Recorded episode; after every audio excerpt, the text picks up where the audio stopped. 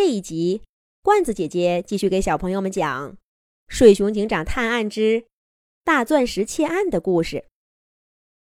萌兔警探翻看着审讯记录本儿，对睡熊警长说道：“独眼狼说，他昨天见过熊猫先生、驼鹿大婶儿、灰熊堂兄，没谁的毛发是这样的红色的。”睡熊警长。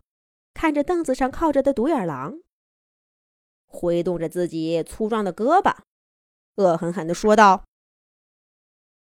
老实说吧，你昨天还见过谁？别跟我耍花招！”独眼狼一下子蔫了，结结巴巴地说道：“我，我昨天，我昨天。”还见过坏狐狸红旋风。水熊警长听到坏狐狸红旋风的名字，马上转身走回自己的审讯桌，靠着凳子坐下，对独眼狼说：“独眼狼，你知道你惹了多大的麻烦吗？你是不是在外面的好日子不想过了？”又想进去坐牢了，独眼狼急得快哭了，嘟囔着说：“我昨天，我昨天真的什么坏事都没干呢，我不是有意隐瞒的。昨天，昨天坏狐狸红旋风找到我，一巴掌就把我打翻在地，抢走了我的摩托车，还告诉我。”不许我跟任何人说见过他，否则，否则就让我看不到第二天的太阳。我发誓，我说的每个字，每个字都是真的。摩托车，水熊警长又陷入了沉思。这跟展览馆发生的钻石窃案有什么关系呢？哦。不管了，我先睡一觉。啊，这一次，水熊警长睡得很短，还没到五分钟，他的呼噜声就停止了，根本不需要萌兔警探把他踢醒。水熊警长睁开眼睛，直盯着独眼狼，说：“你的摩托车上都有些什么东西？”独眼狼被突然说话的睡熊警长吓了一跳，扳着手指头说道：“嗯，有我的安全帽、雨衣、开锁工具，还有打气筒，还有……你说什么？开锁工具？”睡熊警长问道。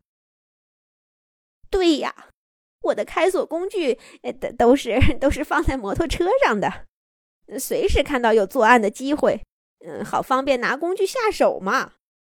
偷到以后，骑上摩托车，一溜烟儿的就逃跑了。嗯，要不是摩托车被坏狐狸红旋风抢走了，你们今天哪追得上我呀？水熊警长不理独眼狼的调侃，转头对萌兔警探说。萌兔警探，赶快把协查令发出去，让全市的警员帮忙查找这个坏狐狸红旋风。一旦发现他的行踪，立刻向我汇报，可千万不要打草惊蛇。我现在再去一趟展览馆。说完，睡熊警长站起身，摔门而去。一点都没有了刚才睡觉的慵懒劲儿。睡熊警长所在的动物城，城市中央是一座美丽的展览馆，画展、雕塑展经常在这里进行。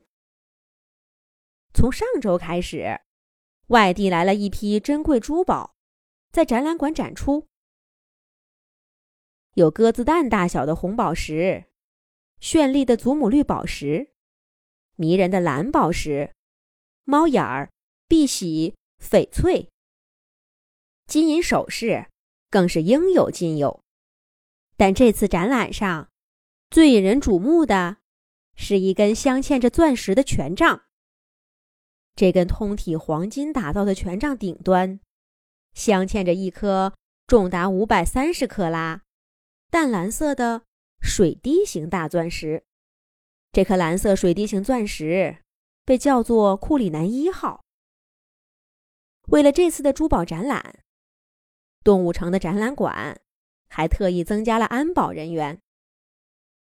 展览前几天虽然人潮汹涌。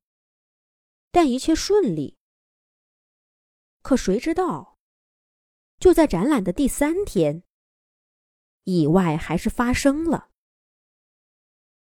镶嵌在权杖上的钻石库里南一号，忽然不翼而飞。睡熊警长现在就站在没有了钻石的权杖展台前，他觉得自己又该睡一觉了。这一觉醒来，睡熊警长又会发现什么线索呢？下一集讲。